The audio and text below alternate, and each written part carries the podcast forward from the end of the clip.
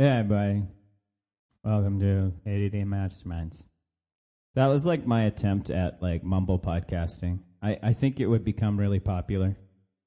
I'd probably really good if we did a law podcast, something like that, because then everyone would be able to join members. Just have a good time. Oh man, you're a way better mumbler than me. That's because I am a pseudo-professional mumble rapper. Oh man, I don't want to put you on the spot, but can you do some mumble rap for me? Yes. I'm stink. I'm pseudo-professional. I'm a fake. Pseudo-professional. Pseudo-professional means fake? Well, I'm a fake professional. All right. Hey, welcome to ADD Masterminds, everybody. All of you. Every one of you. Every single one of you that are listening. I'm welcoming all of you. Welcome. You've got mail. I'm John Howie, and I'm here with Theosaurus Rex. Woohoo! I'm back. Maybe. No, I am back, actually. For real. Yeah, it's been a long time. I've always said, oh, well, I'm not going to apologize for it being a long time, because that seems kind of self-referential or whatever. But you know what? Sorry, guys, that it's been a while. I was working and stuff. That's a terrible idea. You should never do that again. I would recommend, as a pseudo-professional counselor, to not work anymore. No, that sounds like a good plan. Yep. All right. Hey, so actually, when I was on one of my trips, I went to the casino with my uncle. I actually just went there to eat, not to gamble. But that's the best thing to do. You get so much better food.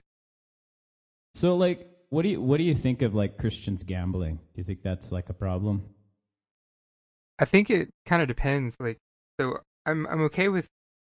I don't think it's inherently a sin. I think we can definitely go overboard on it.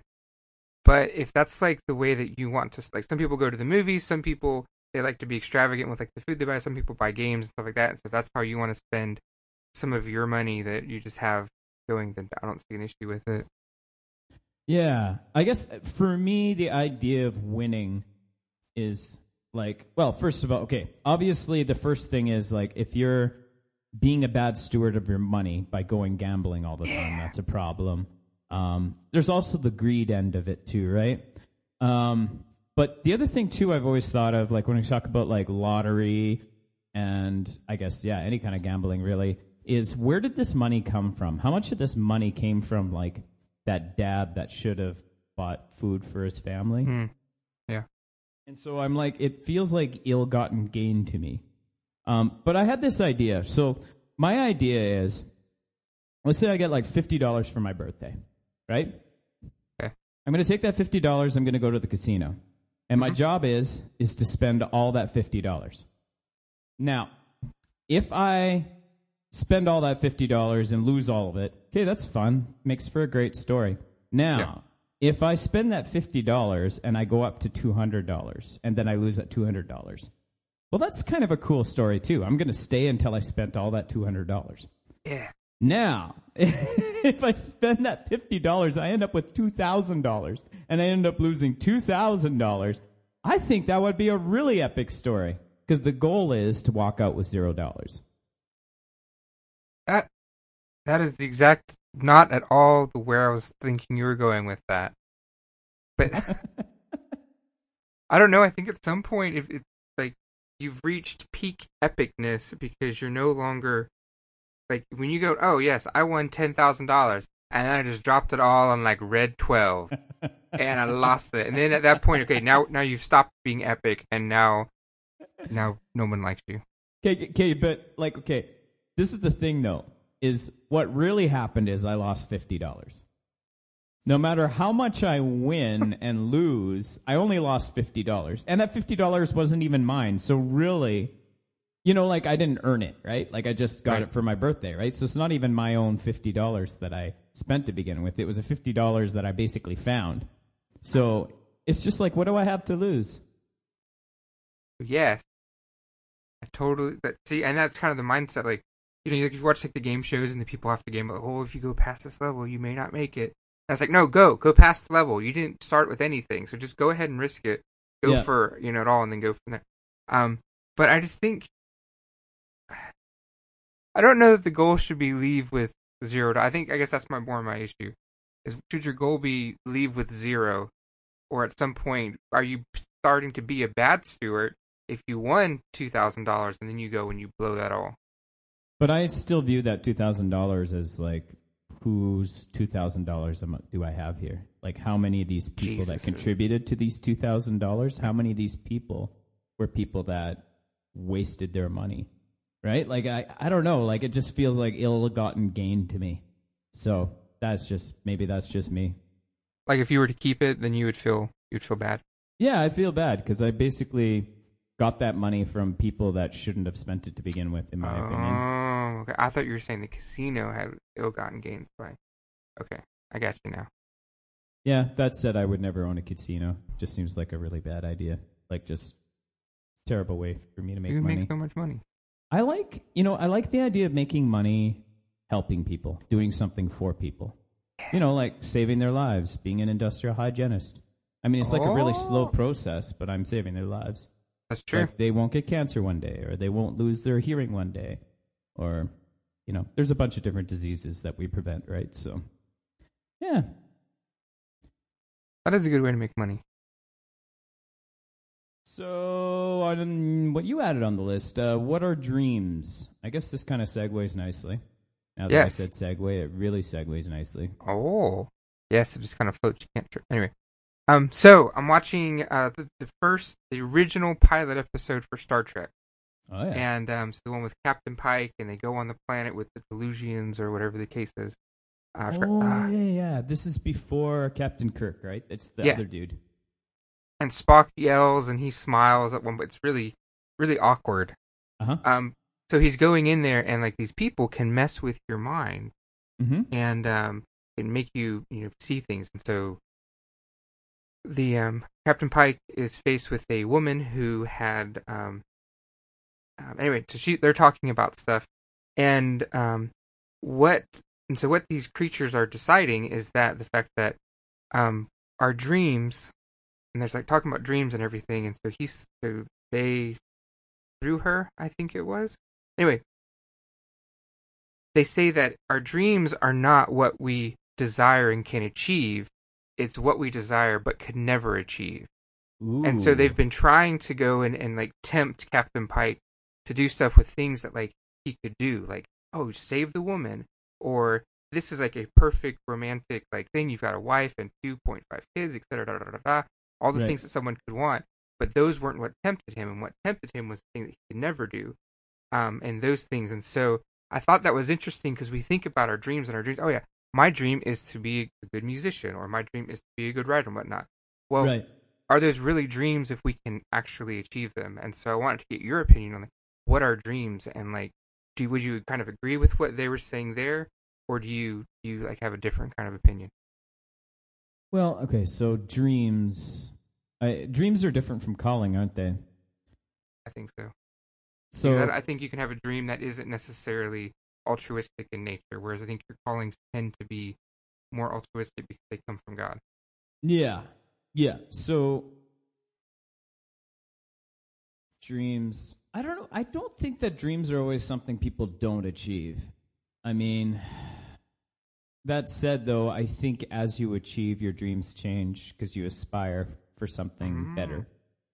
So it is kind of like drawing from that well that never satisfies if that's what you're going to do is just continuously chase dreams. Yeah. I don't know. Like, and for me, I've changed a lot on that. Like, I'm just like, what if this is it? And I'm like, I'm good with this being it. Yeah. But, I mean, if something comes around the corner and it's an opportunity, I'm not going to say no to it, right? Like, but, man, yeah. I think there's a lot of dissatisfied people that are continuously chasing dreams. And the point is to never achieve those dreams. And they don't know it. They don't know that's what the plan is. They think that it's like, well, now I'm going to chase my next dream. And it's like, they're always looking forward and never really looking at where they're at. Mm-hmm. They don't have a lot of self-reflection because they're always like, ooh, this is the next thing. Oh, yeah. Yeah. Okay. Yeah, for sure. And I think they also, I'm thinking of some people I know in particular that are like that. They're also prone to nostalgia. Mm-hmm. But it's like this satisfaction with where they're at. It seems like that's never there. It's like you're always looking to what the next thing is and then looking, oh, I remember that day. Back in that day, I achieved this and this and this. Yeah. But somehow it's like you can't focus on the moment. Right. I don't know. I think just generally as human beings, we need to focus on the moment.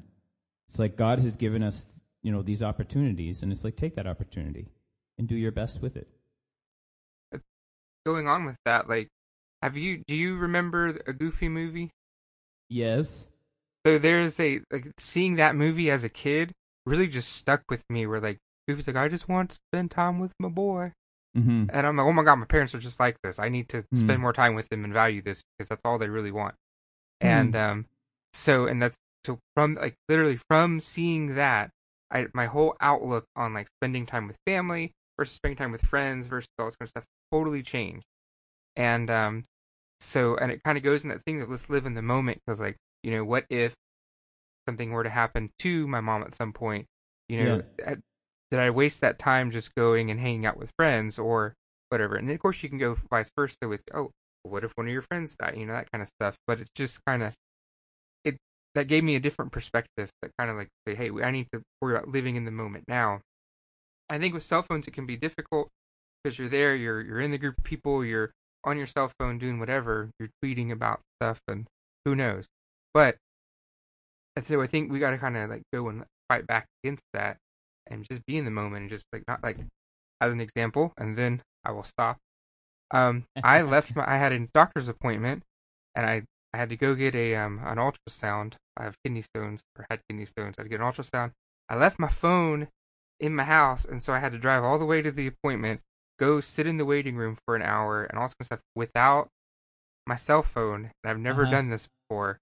Wow. So I just sat in the chair and I just stared at the ceiling and was thinking and listening and praying, and it was a very different experience. And I was like, interesting. I've never done this. This is very weird. Yeah. And there was this little old lady that was like, hey, I like your shirt. And I wouldn't have even paid attention to her if I had my phone. That's awesome. Yeah. Yeah.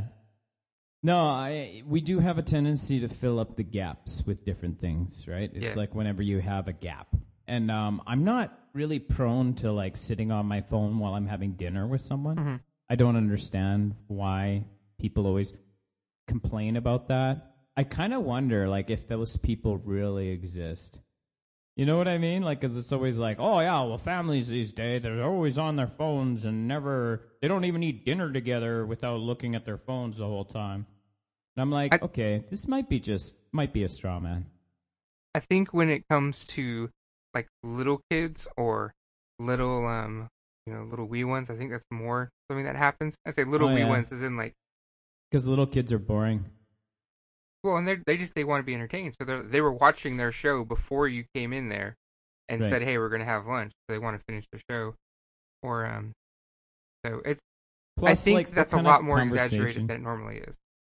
Sorry, I think that it's more exaggerated than it really is, but I do think it exists. You said something about conversation. I was going to say, like, having a conversation with a 2-year-old or a 3-year-old is lame. And so I could see where the parents would be like, yeah, I'm just going to look at my phone now. Yeah. I need to go find a 2-year-old to have a conversation with. Yeah. Most of them can't really hold a conversation, so. Oh, okay. Hey, so I was listening to an interview with Chrissy Metz, who's from, what's that show called? This Is Us. I know of that show. Yeah, she's the girl that sings, the daughter that sings. The daughter with like oh, okay. Anyways. But she said something I thought was really interesting. She said that you've got to humbly own a room. And I was like, wow. That's an interesting thought. Yeah. To humbly own a room. And it's like because I think they're... I'm not even sure what that means. But it's kind of like you walk into the room and everyone notices you, and you kind of set the tone in the room, but yet you have humility. Like, it's almost like Gandhi walks into the room, and you're like, whoa, there's Gandhi. But he's not like, hey, everybody, I'm Mahatma Gandhi. He doesn't even do that, right? The moment he walks into the room, people are like, oh, man, what's he going to say now, right? So, I mean, like, to have that kind of presence, you know, like, and I think that's a very, like, kind of Christian thing, you know, to be able to walk into the room and have that kind of positive influence, but, like, be humble about it. Right. Pretty cool. I think, like, I remember back when I was a kid, in youth group and everything, I kind of adopted all, like, the unpopular kids. And, so we all would hang out and stuff like that, and it was just one of those things that, like, so then I would finally get to youth group, and because we later, whatever the case was, then everybody like, hey buddy, hey, how's, you know, all that kind of stuff. They're all way and whatnot, and so I wouldn't make a big thing or whatever, but because I had built relationships with everyone, it was kind of like, hey, let's see what this guy has to say, and all, and, you know, whatever the case was. And I guess I would kind of assume that maybe is kind of it. I wasn't going for all the attention, but because I had built relationships with everyone, I got people's attention, and you know, I love the people who were the unlovables in the group, and so I think, I guess I would say that would be kind of how you would humbly own a room, because people respect you, and I don't know. You know, it's interesting. I went to 21 Pilots concert a couple months ago, and the lead singer, Tyler Joseph. Yes, it's Tyler Joseph. He was clearly a rock star, but he didn't have, like, this arrogance about him. Like, he's just kind of nerdy. I mean, like, there's just things he would say. Like, he's like, okay, so whose birthday is it today? And all these people cheered. And then he's like, I don't care. And then he's like, this song is dedicated to everyone for whom it's not their birthday. And then they played the song, right? But it's just like, he's just so funny, but it's still like, he even saying that, it didn't seem arrogant. It's just funny. Like, it was like, I don't know. He was so casual. It was interesting to me, but it's like, I just think there's something about, like, realizing that it's like my personality doesn't need to speak louder than anyone else's. And, you know, you just kind of show up and you be. And it's like, it's being in the moment and not trying to extract things from people, right? Like, it's like, oh, I need praise. But it's like, it's kind of like true confidence. True confidence is where you give confidence to other people. You don't need anything from anybody else. Yeah. You just kind of walk in and it's like, okay, I'm here to help you guys out. Help me help. How are you guys doing? Yeah. Right. I was thinking about, like, as people get older, I don't know, like, maybe it's an older generation thing. I don't know if it'll be my generation, or I think you're a little younger than me, or your generation. But it's like this idea that when you get to a certain age, you start saying to people, I know things about things. You know what I mean? And it's like you're trying to talk to someone and you're like, hey, like, that's not really how that works. And they're like, I know things about things. And I'm like, I don't want to get to that age. Like, I'm a very, like, kind of open-minded person, and I want to hear what people have to say and try to understand things from their point of view. So it's just weird to me that people would get to an age, and I feel like that's a lot of arrogance. But I think obviously it's insecurity too, because it's like these young people don't want to hear what I have to say. Right. But I know things about things. But then on the flip side, though, I've definitely felt like that myself, where it's like, you know, so yes, so I recently started a new position. Not recently, like 8 months, whatever. Yeah. And so people are like, oh, well, this is your first time being in purchasing. You don't know all this stuff. I'm going to teach stuff. And it's like, okay, hold on a second. Let's back up. I've done this, this, and this. Trust me on this. I know what I'm doing. I know how to build relationships with people, because I've not done it. Just because I've normally been the one selling it doesn't mean that I don't know how to purchase things on the opposite side. And so I feel like at times I've been like, I know things about things. Just trust me. Leave me alone. I know things about things. Exactly. Or that's the title of this podcast for sure. Okay. I know things. Well, that's interesting. I don't know. Like, for me, it's like I'm, 10 years doing industrial hygiene, and then I became the contractor at a major company, right? And so it's like I'm kind of the field guy, and so it's like, hey, can you go do this field work? I'm like, all right, cool. Yeah, and they're just like, well, you know what? I'm just like, I'm here to help. Like, I don't know. I don't feel like my experience gets downplayed at all, really, but there are like people who have less years experience that are employees at this company, right? Yeah. So I kind of look at them and I'm like, yeah, that guy's kind of higher on the rungs than I am. But you're like, a little whatever, baby. I'll help him too, right? Right? So I don't know. It's well, it's like as an example. Mm-hmm. So I am. So there, my life's gone like a bunch of weird ways. And all this kind of stuff. So I'm in a I'm not in an entry-level position anymore, but I'm in like a mid-level position. Uh-huh. But like the vice president of operations is 6 years younger than me. My boss is 4 years younger than me. Yeah. And so it's one of those things that's like, ugh. And then the person that I was kind of, whose position I took over because they moved, you know, in a different lateral position, she was 9 years younger than me. Mm-hmm. And that was the whole thing where I was like, I know things about things, leave me alone. I'm older than you. I know these things. Yeah. Like, you don't have to just because. Anyway, so, and I think that's very interesting, and some people can deal with it better than others. Like, so for the VP of operations, he is the nicest guy, and he's really down to earth, and he just treats you like with respect and stuff like that. That's so great. The fact that he is like so much like younger than me, doesn't even matter to me. It's like, it's interesting because then I can look reflectively at like, wow, what have I done with my life? I have all these degrees that mean nothing. And I'm not, you know, not like nothing.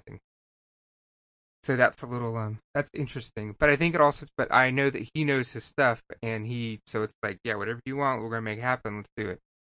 So well, this comes back to too about dreams, right? Because I have friends who have dreams and they have like, well, I want to do this full time, right? Mm-hmm. And so it's like, well, I want to pastor full time, or I want to do music full time, or, you know, whatever. But here I am stuck in this office job. And it's like, huh. And so there's this dissatisfaction because they feel like they're not where they should be. Yeah. And I know, like, I read that book, Quitter, by John Acuff. And I think that influenced me quite a bit. I'm looking at it right now. It's in my library. Yeah. I'm sorry. Have you read it already? I have. Yeah. I was thinking about how, like, okay, so he did that work at Autotrader, doing informational text, which he now, like, can reflect upon and say, well, that helped me write concisely and clearly, because he was writing these little bits, right? And he's like, it helped my writing. And then it's like when his first book took off, Stuff Christian's Life, people are like, are you going to quit your job? And he's like, no. Because he knew that, like, when he was writing his second book, if he quit his job and he wrote his second book, he now would be at the mercy of the publisher, whatever they want him to write, so he could actually make money off of it. But if he kept his day job, he could do whatever he wants, right? Yeah. And so I know, like, for me, it's like I really love podcasting. It's becoming a big part of what I like to do. I like to have conversations. But, like, what I do in conversation, I do every day, everywhere I go, right? Like, and so it's a part of even my occupation is having these conversations. And so it's easy for me to see, like, even if I don't fulfill, you know, this dream of doing this full time, right? Mm-hmm. Although I'm not even 100% sure I want to do this full time. But, you know, like, to take it to the nth degree, like, oh, it'd be cool to make money at podcasting and just be able to do that all the time, right? And do speaking engagements and stuff like that. I think that'd be fun, right? ADD Masterminds, speaking engagements. Ooh. I don't know what that would look like. But I would assume it'd probably look a lot like this, except there would be like a 2 chairs or 3 chairs, how many hosts there would be. Yeah, maybe. It'd be cool to get audience participation somehow. I don't know. Hey guys, do you have any questions? Keep that flow going. Yeah. But anyways, it's like where does this go, right? Like, how does this expand? Mm. And, you know, like, I'm noticing, like, even like with the Wax Museum, you know, starting to get some interesting guests. And, you know, every once in a while I'll get somebody that I'm like, wow, you want to be on my show? That's crazy, right? And right. then, you know, starting to get a little more attention too. I feel like I'm getting a little more attention on Twitter and stuff like that, right? And so Twitter. I'm like, sorry? Nothing. I'm just... Yeah. Commenting. So I mean, just kind of seeing that stuff unfold, it's like, oh, this is interesting. Maybe this is going somewhere. I don't know. But I mean, if this is all it is, that's fine. Right? And I guess career-wise, yeah, there are some steps I can take. But it's like a matter of having the time and the knowledge, you know, to be able to go take the certification test. And then that's how I could further my career, right? So that's something I'm looking into. But I don't know. It's hard when you got so many things on the go. It's like, how do you take the time to take the training and, you know? Absolutely. And kind of going with what you were saying, so my dad has been in computers since forever, and he's really, his big thing, I want to be in full-time ministry, and the whole thing, like, before he was forced to retire, it was one of those things where it's like, you are in full-time ministry, you know, you're at a corporate job and that kind of stuff. Yeah. And so he's been working on a ministry, and he's been trying to get a web page going on. And he admitted to me yesterday, it's like, you know, this whole, you know, WordPress was really weird, and it was so foreign. But then I started looking at it like code, and it really started to click, and it became really easy. So I guess maybe that's why I've been in coding for 4 years or 40 years. And I was like, aha! And so when you're talking about with what, you know, when you're running me with what Acuff was talking about, how, you know, that taught me short sentences, and it's just like, huh, it is kind of one of those things where God uses everything in some way to benefit us in a way that we may not have realized that going towards our dream. Absolutely. So, hey, I read the book, The Death of Expertise. Uh-oh. Great book. But he said, like, the foundational knowledge of the average American now so low that it has crashed through the floor of uninformed, past misinformed on the way down, and is now plummeting to aggressively wrong. I think we all encounter those people on the internet, though. You know, like the people who are aggressively wrong. That's crazy. Like, that's just crazy. And I think it comes back to humility. It's like, how do you... If you don't have humility, you're not going to learn, and you're just going to be aggressively wrong. I just like that term, aggressively wrong. So I'm going to aggressively hold back my Americanism for a second to take this and look at this like individually. So now I'm no longer offended because of America. I like those said American. I'm like Canadians. Yes. It could be anyone. It could definitely be true about Canadians too. We're Canadians. We're all Canadians. What? Anyway, I think a lot of that has to do, and you know, maybe it was the Wax Museum, or it was here. Anyway, where we talk about like you know, listening to other people and like kind of learning how to work with like the other side, you know, whatever that other side is. And how just listening and showing charity to them and their viewpoints and opinions and stuff like that. Because what happens is we're so polarized in all these things. And I think that's part to like a 24-hour news cycle to, you know, whether fake news or using social media or tweets or memes to prove political points. As much fun as that is, you lose a lot of nuance in communication. And then it all becomes about you got to do the gotcha thing.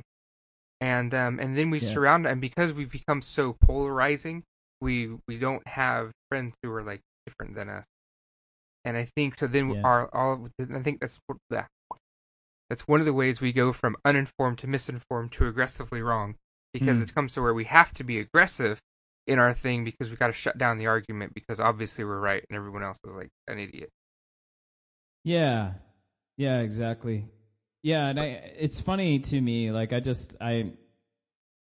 I find this kind of discussion, like, that a lot of the debates that happen online, I like to kind of talk people down and just like, try to get them to clarify their point to me. Uh-huh. And so it's funny, I honestly don't deal with trolls, like, really. If I do find someone who's, like, aggressively wrong, I ask them to explain And so it's very rare that I actually encounter somebody who like wants to continue to be aggressively wrong. Because it's just like, I genuinely want to know why you're saying this. I also think, I really believe that wisdom is holding the tension between two opposing ideas. I think it's foolishness to just adopt a position that's extreme and not consider the other position that's extreme. Like, I really believe that the truth remains, or the truth, or reality really, is somewhere in between often with these things. Mm. But that requires actually holding both opposing ideas in tension. Would you say that it maybe understanding both extremes, and then because you understand both extremes, you can kind of see, okay, now where does the truth lie in between these two extremes and whatnot? Or do you think that you have to see and hold beliefs that are held, you know, maybe that you hold belief A from side left and hold belief B by side right? Or can you just understand both of them and then find the truth in there? Well, I think it's understanding, like, I think it's like understanding why side A holds that position, understand why side B holds that position. Mm-hmm. And you can see really fallacies in side A and fallacies in side B. You can see truths in side B and truths in side A. And so... Right. One of them may be more close to the truth. It's not always like right in the middle that the truth, lies. And so I think it's just, you got to actually hear it out and kind of tease out the details and understand it. This like quest for truth is really interesting. And I was kind of in a debate with a friend on Facebook about this too, because, you know, his default is to kind of say, well, the Bible. And I'm like, okay, but like, here's the thing, though. Like, you're kind of saying that nothing happens outside of the Bible, right? And I'm like, I think that's dangerous, because now, you know, somebody could say something like, yeah, so scientists have proven that the Earth is this many millions years old, and you're saying, well, that's not possible. My Bible says that it's not. And I'm like, well, I don't really agree that the Bible says it's not, but, like, whatever, right? I'm like, I don't really care. But it's like there's just a lot of things, like we got kind of bound into our own theological constructs, and we're like, well, the world can't function outside of that, therefore you've got confirmation bias, where, you know, you're saying in reality, you know, that people are behaving a certain way, but if that doesn't fit with your theology, then you're like, well, clearly that person's just evil. And it's like, well, no, like this person's actually struggling with this issue, and they're trying to do the right thing right now. Well, the way I read the Bible, we all have total depravity, so we're not trying to find God. And I'm like, well, I'm pretty sure that guy is. Like, can you give him the benefit of the doubt and kind of meet him where he's at, instead of telling him, you're a piece of garbage, you need Jesus. You need to come to Jesus exactly the way I did, you know? And it's like, anyways. And I actually made that rant on the Wax Museum. I had Logan Judy on the Wax Museum. That'll be released the same day as this one. Oh, and we talked a little bit about that, too. I don't remember that one. Yeah, so no, that one will be released soon, yeah. By the way, that guy is super smart. Like, my gosh. It's like every time I mention something, he's like, oh, yeah, that's like Thessalonians 5:19. I'm like, he's got like a reference for everything. He's like, I think it's in Galatians 9. I'm like, yeah, I don't know. I just know that it's in the Bible somewhere. I know the Bible. Kind of like what you were talking about is in Rob Bell. Waha, yay, we mentioned them finally. It took us 35 minutes.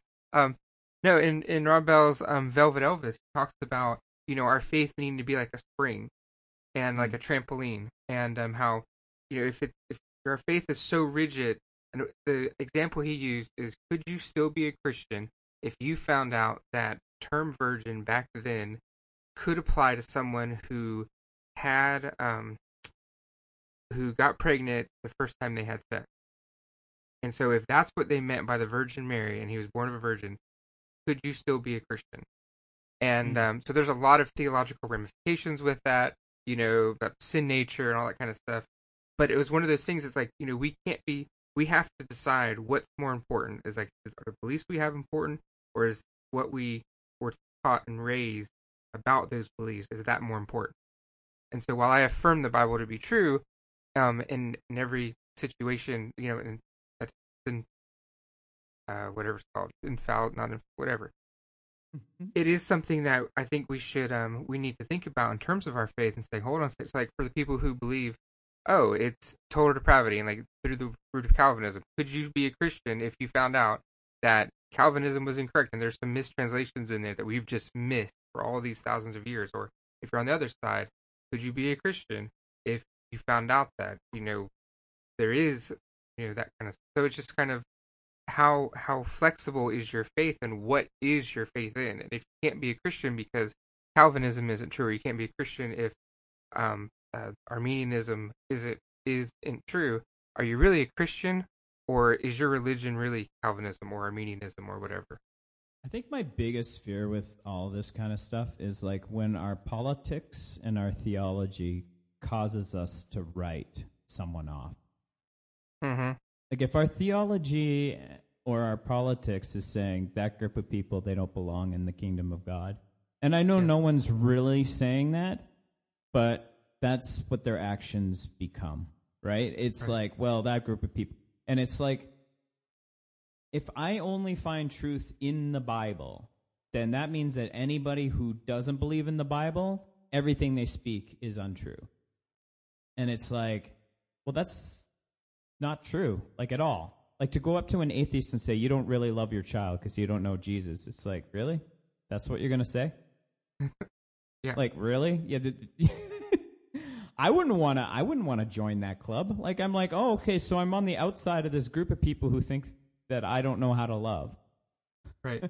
Boy, I want to join now, right? Woo! And it's like, I think like, I don't know. It's funny to me because I even like, you know, I've been hearing Christians say this over and over again. The world's definition of love is different and all this stuff. Yeah. And I'm like, you know, I think the world knows what love is, but we know a better love. Right. And so what if we say to them, hey, what you have is great, but what about this? Could we expand love in this manner? Right. Right? And so, and I know a lot of this is like, well, you know, the world believes that love involves letting people do things. Mm-hmm. And in Christianity, we don't let people do those things, right? Right. And it's like, okay, but Christianity, we say that, like, the reason why we don't let people do these things is because that's not what's optimal for them. Mm-hmm. That's not what's optimal for the community. Like, God's ways are higher. You know, it's like David saying, I love your ways. And it's like, it's just incredible to me that, like, David would just meditate day and night on the laws of God. Why? Because his ways are better. He designed us. He knows what the optimal way to live is. Yeah. And that's kind of like when I read, like, freshman in college, and I read Velvet Elvis, and I was thinking about that, and I was like, huh, if I found out about, you know, the virgin birth, da da da. Yes, I think I could still be a Christian. Yeah. Because ultimately, what it comes down to is that I believe that Christianity holds the best way to live our lives today. Yeah.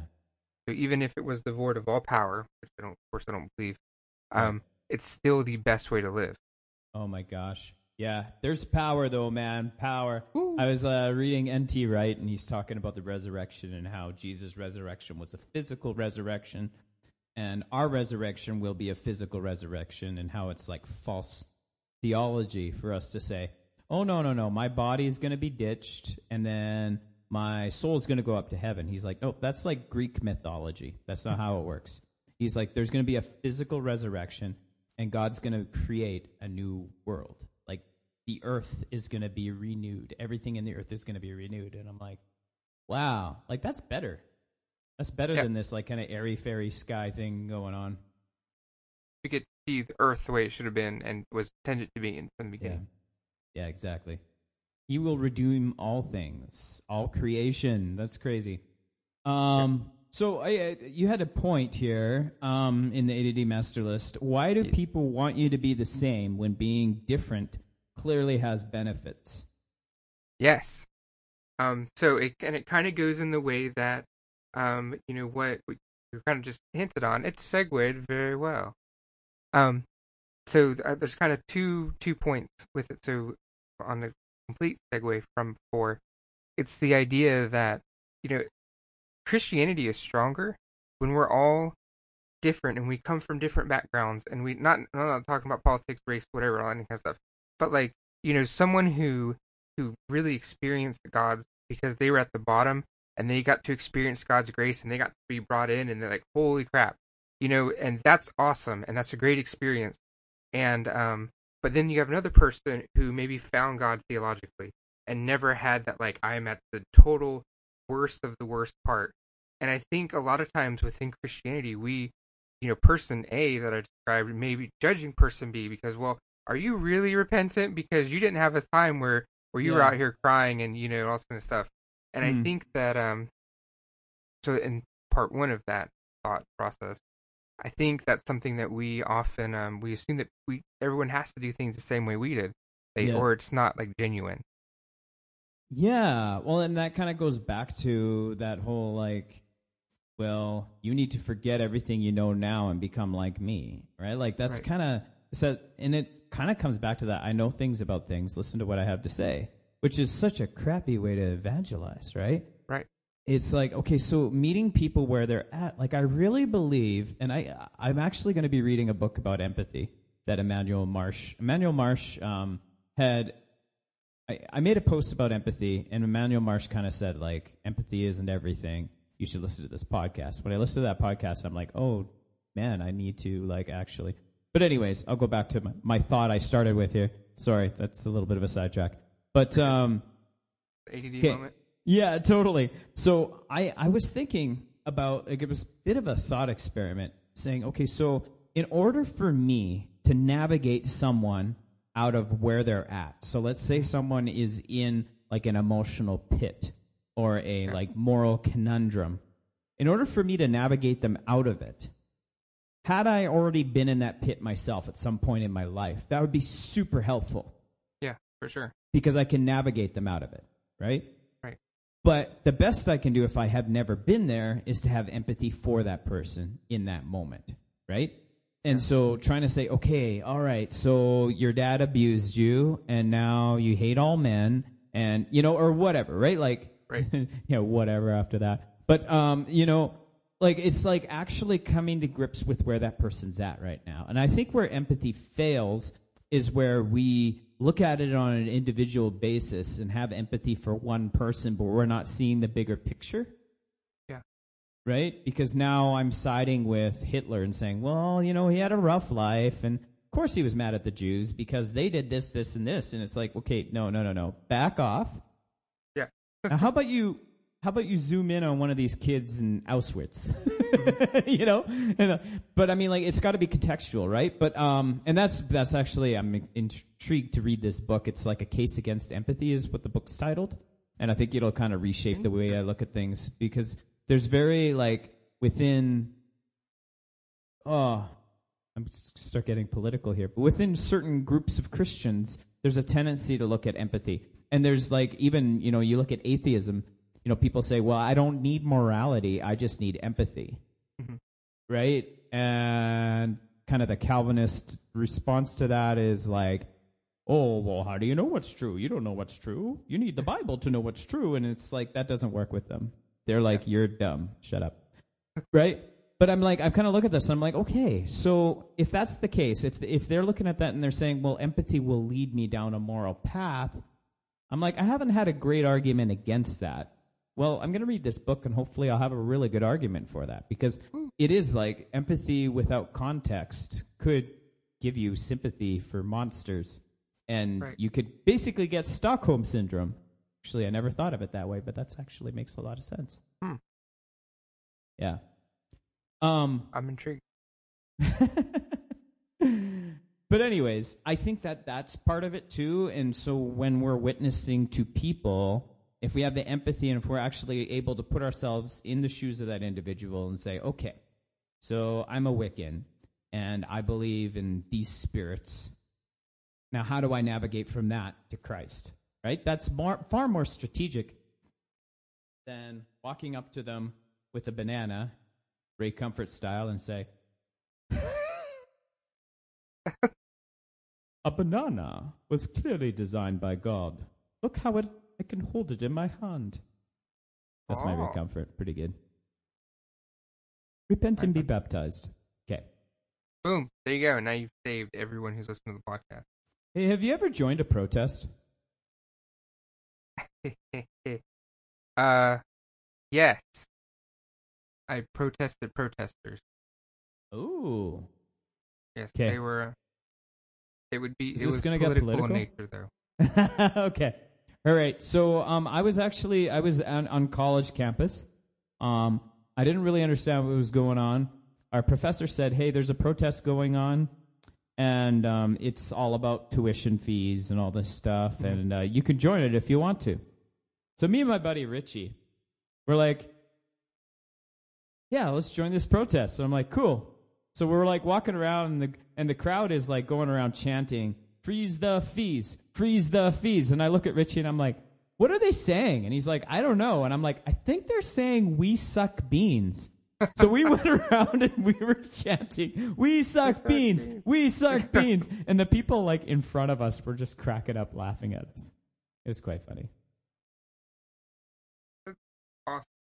That's kind of what we were doing when we were protesting the protesters. We're kind of just going there and like kind of saying it and like just going like, and we'd be off because you know there's always in that thing like hey ho ho, you know, whatever it is. Yeah. And so we would be just off that we were being poor anyway. It was interesting. Yeah, I don't know. Protesting was a big thing. Well, maybe it still is. But like I remember protesting was such a big thing in the 90s. It was like all these teenagers going off protesting. I'm like, I never really understood it. Hey, so you said primitive emotions can keep them out. Oh, wait, okay. So primitive emotions, you can keep them out, but how long can you keep up the hate? You can't keep it forever. So, yes. Actually, you were reading it right the first time. Oh, was I? It's okay, because it's odd. So in this episode of Star Trek, the people, whatever they are, they started with T, whatever it was, they were so far advanced they could go in there and read your mind. But what they couldn't deal with, it was primitive emotion. So the girl was telling Captain Pike, primitive emotions can keep them out, but how long can you keep up the hate? Because he was like, I'm going to hate them so much, and you know, all this other kind of stuff. And but how long can you keep up the hate? You can't keep it up forever. And I was thinking about the fact that there are some people.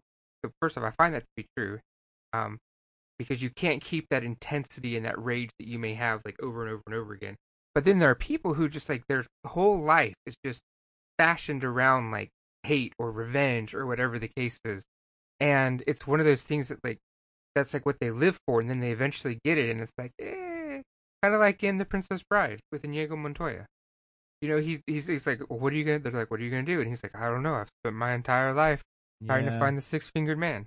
Yeah, interesting. And it just made me think about like, you know, how long can we keep up whatever these? We're not designed to do that, and I think that. We're not designed to keep up with these primitive emotions and like have them going consistently. And I think that's evidenced by the fact that we can't do it. Emotions are like kind of something I've been obsessed with for a while here, just trying to understand them. And I read this book by Mark Manson. Mark Manson is the guy that likes to put F-bombs in the titles of his book. So, okay. Yeah, so like the subtle art of not giving something. Oh, that guy. Yeah, and then he wrote this book. It's like Everything Is Something, a book about hope. And the book was so good. Like, the first half of the book was so good. I was so on par with it. I actually told him this on Twitter, and he liked it. So, but I was like, the second half, I was like, it kind of lost me because I'm a Christian. But what I thought were really interesting in there... Actually, coupled, I got two stories with this one. The pastor of Mosaic Church in L.A.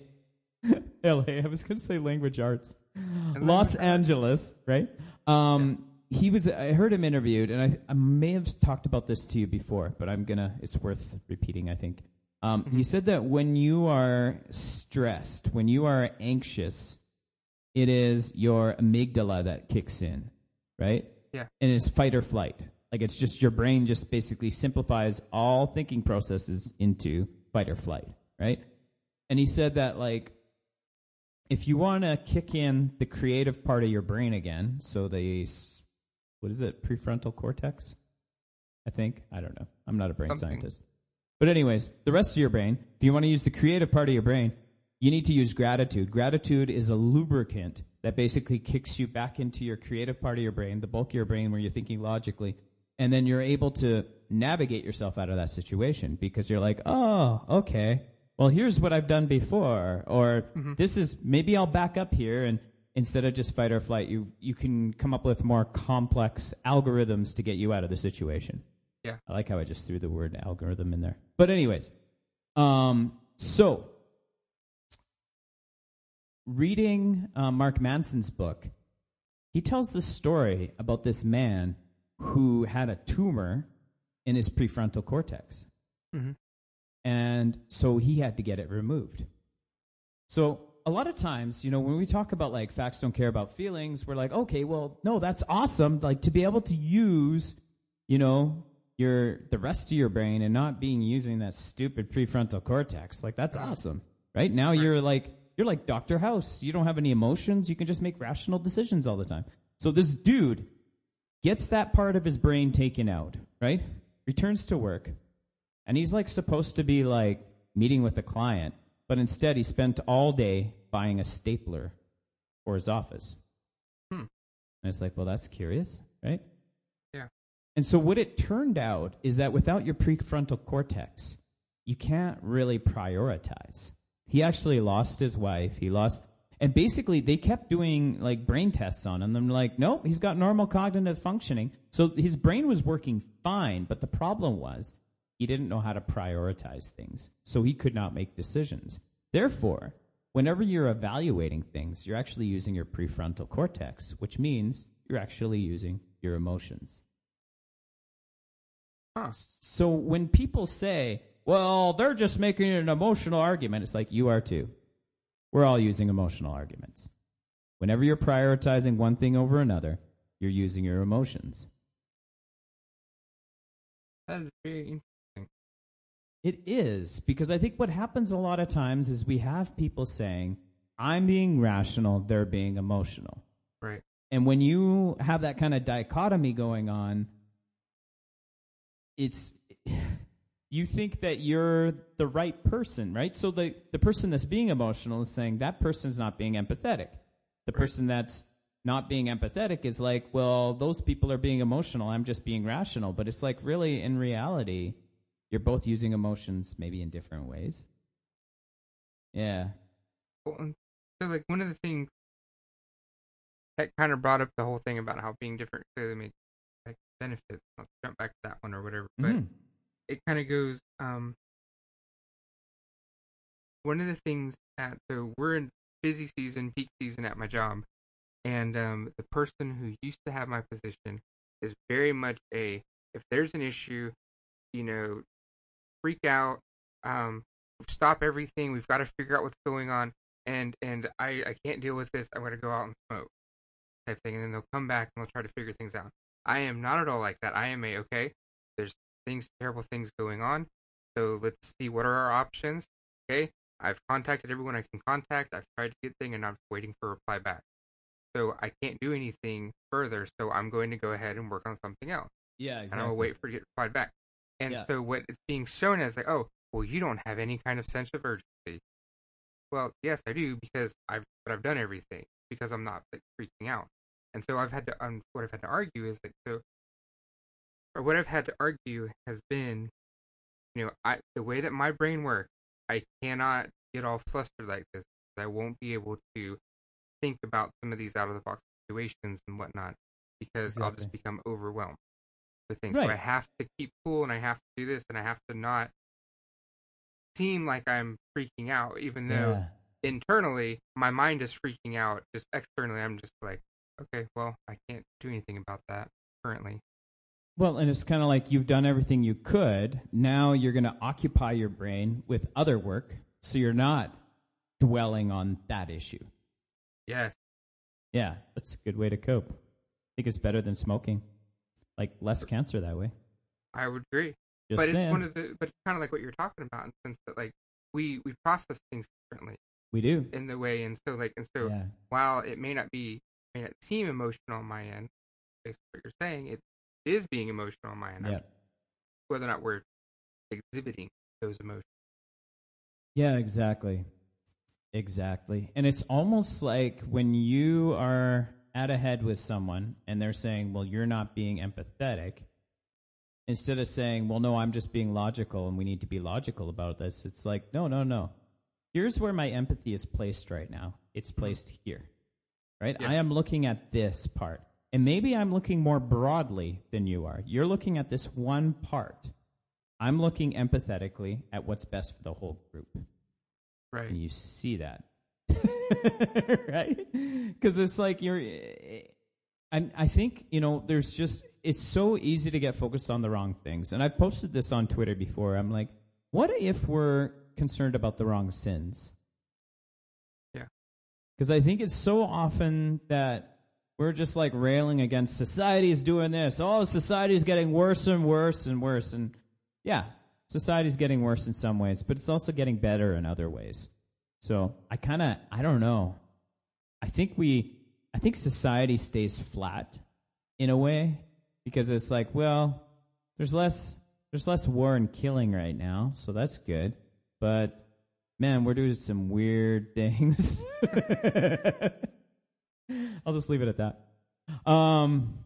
Hey, so I read this somewhere. Take care of your emotional wake. And it was kind of like a boat analogy, right? Like when you have a boat and it creates a wake, like those waves. And it's like I think it's easy for you to come into the room, have your big blow up session, and not really think about like how it's affecting everybody around you. Yeah. True. And we're kind of responsible for that, aren't we? I think, example with the person I said at work who goes and has their freak out thing and then goes on a smokes and other kind of stuff.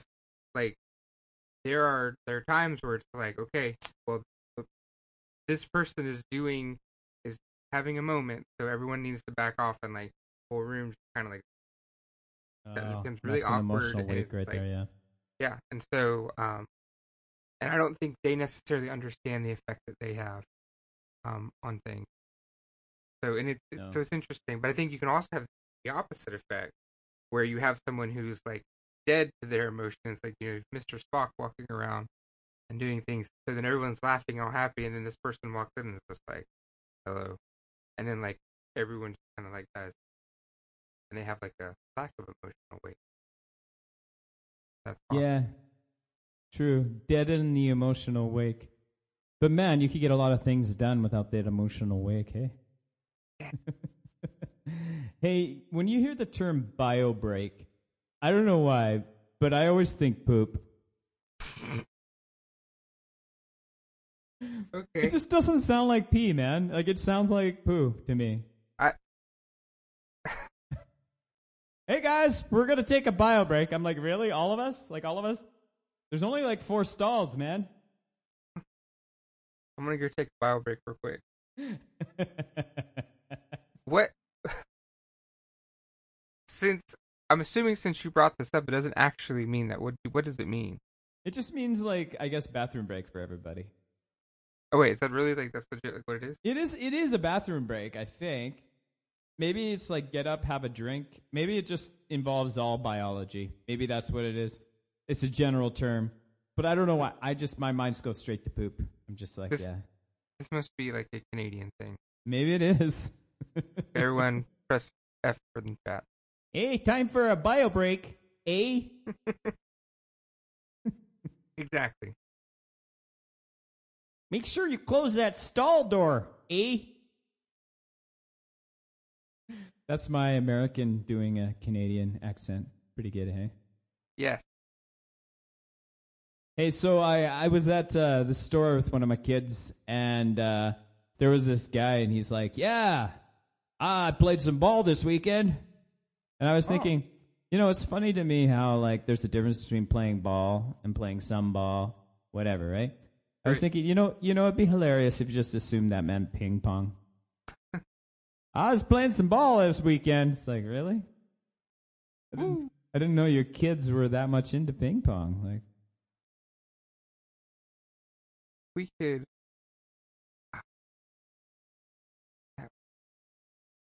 We have to start a movement where we're like redefining some of the things. Yeah. Like where we're just like, okay, you know what? Whenever we hear people talking about playing some ball, we got to get like, boom. Now we're gonna talk. Oh, ping pong, really? Tell me more about this. It's kind of fun, actually. I think I said that to somebody once. They were like, "Yeah, I've played some ball this week," and I'm like, "Ping pong." So yeah, guys, when you get asked that, please do that, okay? Yeah. And ladies. And ladies, yes. And or people kind in that would. Right. Rock getting political. And Zeeple, no. Okay. Zeeple, love it. Okay, sorry. Yeah, actually, you know, that reminds me too. When I had a Filipino friend, and she's like, "I'm Filipino," and I'm like, No, it's Filipino. And she laughs so hard at that. So every time somebody says they're Filipino, I just have to do it.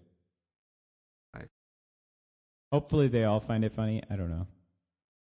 So this Mark Manson guy, listening to his interview, he actually is writing a book for Will Smith. I don't know if it'll have F in the title. But basically, he said that like in hanging out. Well, first of all, actually, what was really interesting is it's like, why does Will Smith have you writing a book? Like he can't write his own book. And he said, well, people expect world-class work from me. And he's like, I could not write a world-class book. I can make a world-class movie, but I can't make a world-class book on my own. So I'm going to bring someone in that can make it world-class. I was like, wow. Ooh, that's really interesting. That is very interesting, considering some of his movies really suck. But I don't know what you're talking about. I didn't see that one that he did with his son After Earth, but it wasn't supposed to be good. I didn't see. Actually, I like. Was it good? Okay. Yeah. I also did not see that superhero one. All the bad superheroes. Squad something. Squad. Suicide Squad. Suicide Squad. I didn't see that. I heard that was terrible. I mean, it kind of depends. I like his movies, so maybe they are world class. I don't know. Ooh. I'm not sure what to like. Apparently, I'm not allowed to like Nickelback, so like whatever, right? Whoa. Yeah, you gotta watch out there. Okay. So the other thing Mark Manson had said he learned from Will Smith is bite off a little more than you could chew. Which sounds so counterintuitive, right? It's like, don't ever do that. Why would you ever bite off more than you can chew? Well, it's a little more than you can chew. Think about all the times you've been in a situation where people, and I've been at this situation at work, where it's like, can you do this? And I'm like, no. Oh, because I promised the client you could. And then I go Google it, figure out how to do it, and I do it. And it's like, whoa, I can do it. That's crazy. This is So the point was, like, it's like, do that. Like, actually overcommit just a little bit, and you will rise to the occasion. And I'm like, that's really interesting. It sounds like bad advice, but it really isn't. If you want to aspire to do more, start committing to a little bit more.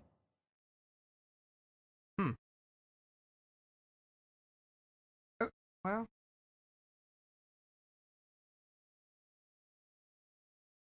Now I'm like thinking of like 8 different things. Cause like my sister's a teacher, and that's kind of the big thing that like she's right now. She teaches 2nd grade, and it's like, okay, we got to get these like tests, you know, whatever it is. I need to teach just above their level so that they can rise up to it. Versus kind of the other train of thought, which is we got to find out where is the lowest level person, and we got to make sure that we're teaching at their level. That way, we don't leave anyone behind, as opposed to challenging them.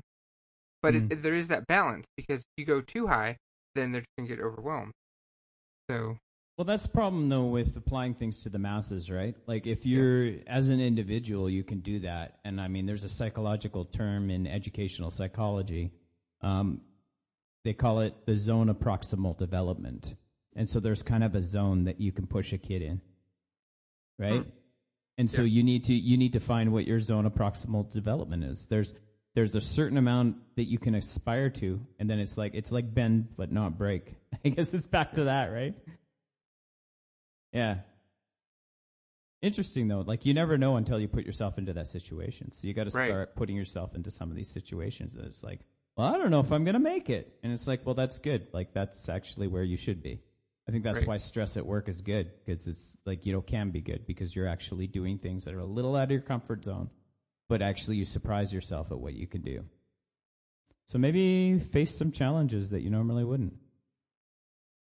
And then you will fail and get fired.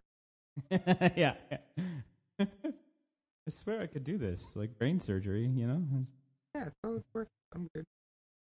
I was thinking about giftedness. I was playing bass at church, and I was thinking, you know, I don't think just anybody can come up and play the bass. Like, it's like you know where to play the notes. Like, you just know. Like, I'm sure you can teach some of it, but there's some musical things that are just giftedness. Yeah. And I'm thinking, when you talk about giftedness, often, you know, I want to go, like, straight to, like, oh, that person's really smart if they're gifted. But I'm like, there's so many different ways to be gifted, and it's just stuff you're born with and you're able to do in ways nobody else can. Yeah. And that's back to the, like, we don't want everybody to be the same. Like, we're all parts of the body. We all shine in different ways. And so I just feel like it's important that we can recognize the giftedness in someone else. And I don't want to just use the word gifted for the smart people. Right. I think... Oh, yeah? No, you go ahead. In one of my podcasts, I was talking about music and about how, like, God designed us to be different. And there's a train of thought where, you know, like, your life and, you know, your surroundings like that is part of a song. And you are a note that is individual and that is the only, like, you are that note, and if you try to be something different, the whole melody and everything is going to be like off. Right. And I think that really goes in with the giftedness part and about being different and embracing that different. Because if God wanted you to be like somebody else, and He would have made you like somebody else, but He made you like who you. And I think that's something that Christians have a unique claim on that type of thing, because we can say, well, God created us this way, and God created you that way, and God created me this way. And, you know, that we don't have to try to be like somebody else. And because who we are is okay.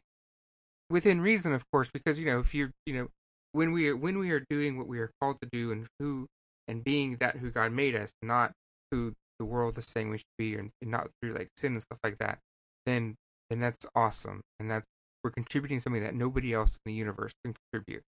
Yeah, exactly. Exactly.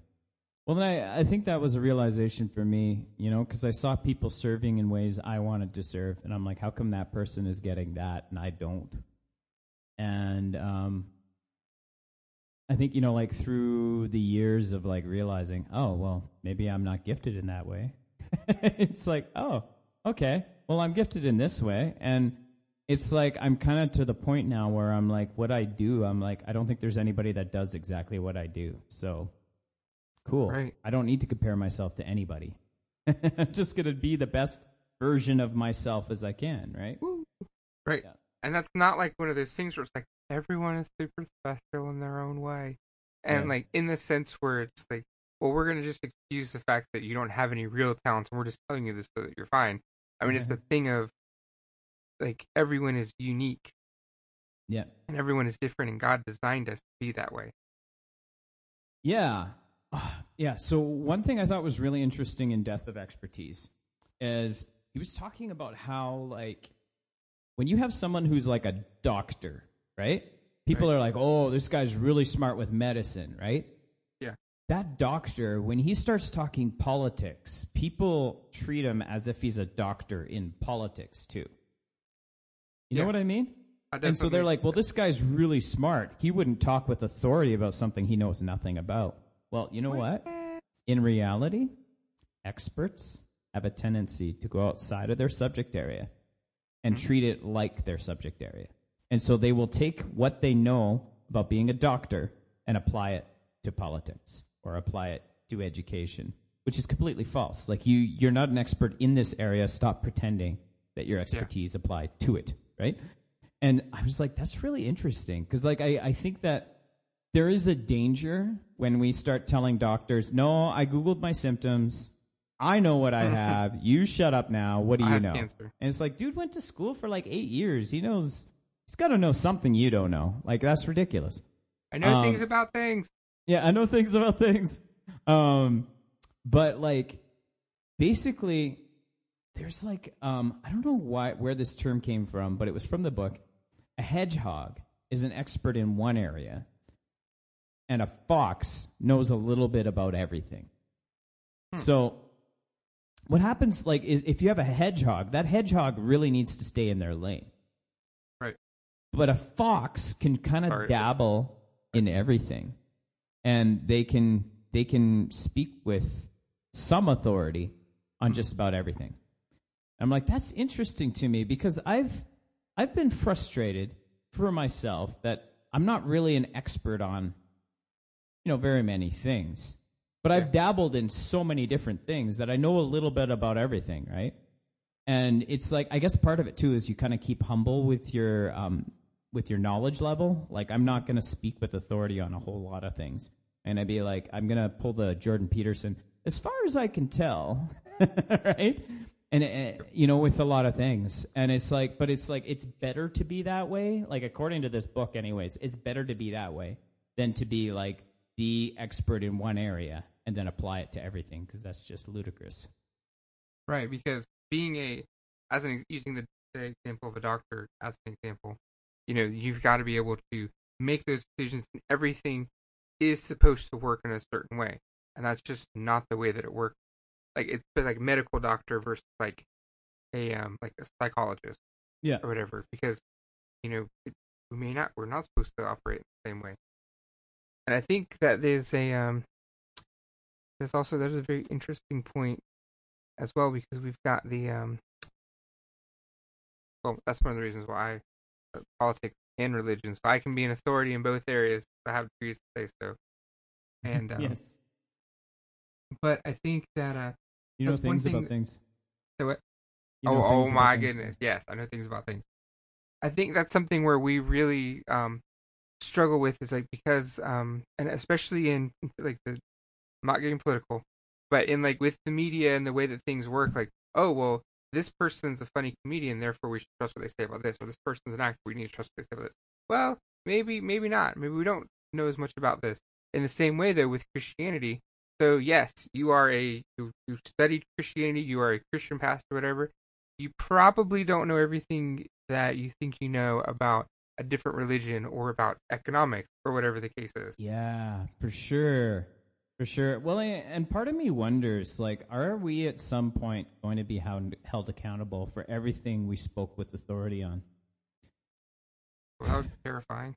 Yeah. Well, it's like, so what am I speaking with authority on? Because, man, I look at social media, there's a lot of people speaking with authority. And I'm like, that is whack. Because, like, what happens, too, is, like, if you're a pastor, you got a congregation that believes you have authority in everything you're saying. So there's things like you really should not be telling the crowd. But no, it's like, and I was thinking too about like the wisdom of crowds, that term wisdom of crowds. And I guess that's what democracy is based on, right? But I'm like, so there's the wisdom of crowds, but then on the flip side, there's the stupidity of groupthink. And I'm like, huh. I mean, that's quite paradoxical, right? Because we know that groupthink can be so stupid. It can be very damaging, for sure. And I'm like, I don't understand how crowds can be wise. Well, speaking of Will Smith, go back to the original Men in Black. Uh-huh. There's that one line that Jay says, and he's like, you know, the guy's like, why don't you just tell everyone that, you know, you guys exist and whatnot? And he's like, people are smart. And Jay's like, no. A person is smart. People are stupid.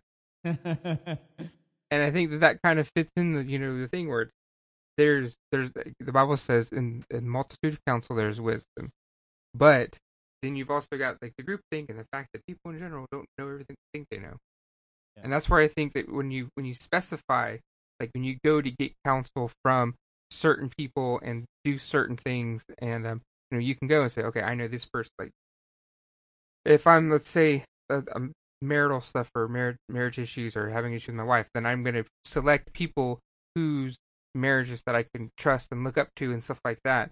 And if I go and pick 5 of those people, in that case, they're in the multitude of counsel, there's wisdom.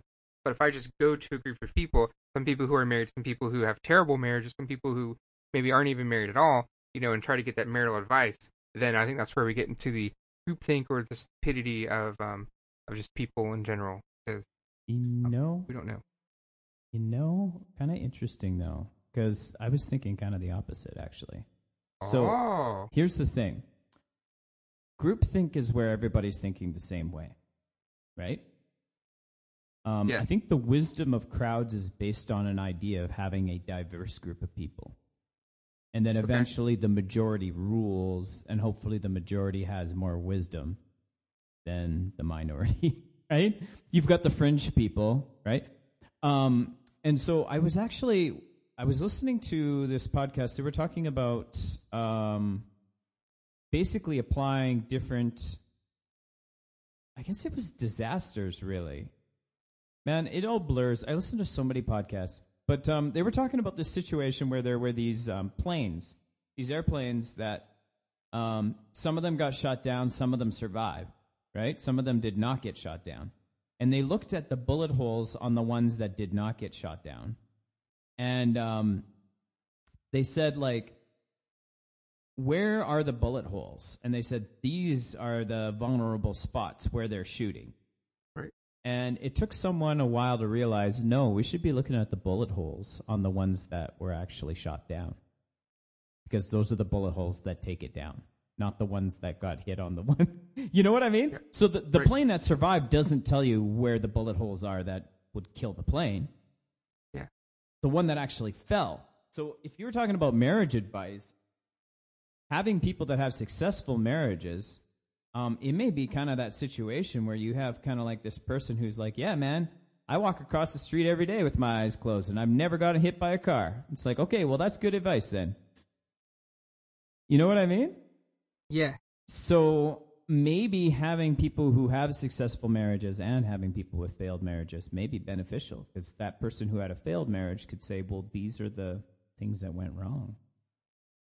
That's true. So then I guess we'll augment my statement just a little bit. And you go to wise people you can trust with regards to that. So maybe it's not, so actually to pull back on and clarify further, it's not the matter of people who, it's not whether or not they're in a successful marriage at this time. It's, oh no, it just flew away. It flew away from me. Oh, it's the worst thing ever. But it's about the individual and who are you going to? You know, are you going to the person who... Oh, sorry. Okay. I came back. I have it again. We shouldn't disqualify people because they're in a less than optimal situation. Yeah, absolutely. Right? And that's what I think I want to kind of step back from a little bit, is that we're not... Just because you may not be in a good relationship or whatever the case is, or be in a good marriage, or your marriage failed, that shouldn't disqualify you from being able to give good advice. But I think I was correct in the part where saying we should pick and choose the people. Yeah, most definitely. Because there are people who are completely unwise that have a failed marriage. Yes. Obviously. That was kind of what you wanted to avoid to begin with. Sorry? Yeah, and people who are still married who have terrible marriages. And are unwise. There's people who have great marriages that are unwise and just lucked out. So, you kind of have to sort through it. I think like being discerning about the kind of people you get advice from is huge. Yeah. And man, so, if they have a discernment blog, you probably shouldn't listen. They have a discernment what? Blog. Probably shouldn't listen to them. Yeah, totally. Hey, I was thinking if I ever sell Christian merchandise, I want to sell a prosperity doctrine shirt that says more blessed than you. My goodness. Wouldn't that be awesome? Yeah, I'm the most blessed person here. And what you do is you charge an inordinate amount of money for it, and then you gain prosperity from your prosperity label of stuff. Oh man, like just, yeah, you can, maybe what you could do is just keep up at the ante for like how fancy the shirt is. Yeah. There's like one that's solid gold. Most blessedest. Yeah. Hey, so I got the new Acme laser mouse, and you actually are able to set it to different laser settings.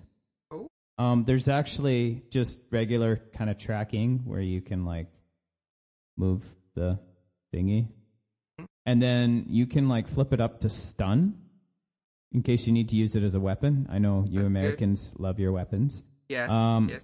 And then there is actually a kill level. I'm actually putting a hole through my wall right now as we speak. It's quite silent though. It's. I was about to say that is. Yeah. So would you say that it's silent but deadly? Yeah, yeah, kind of like a fart.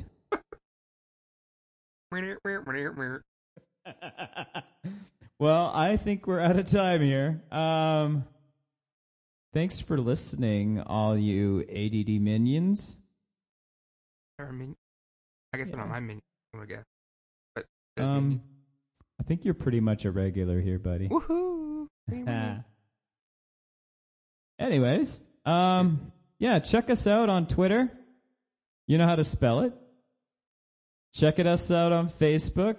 Just look it up in the search bar. You'll find it. ADD Mastermind. And follow Saint Theosaurus Rex on Twitter. Yes. And at Johnny Howe. Do it to it. If you don't do it, then God, you can't be more blessed than other people. All right. Catch you on the flippity floppity. Toodaloo. 1, 2.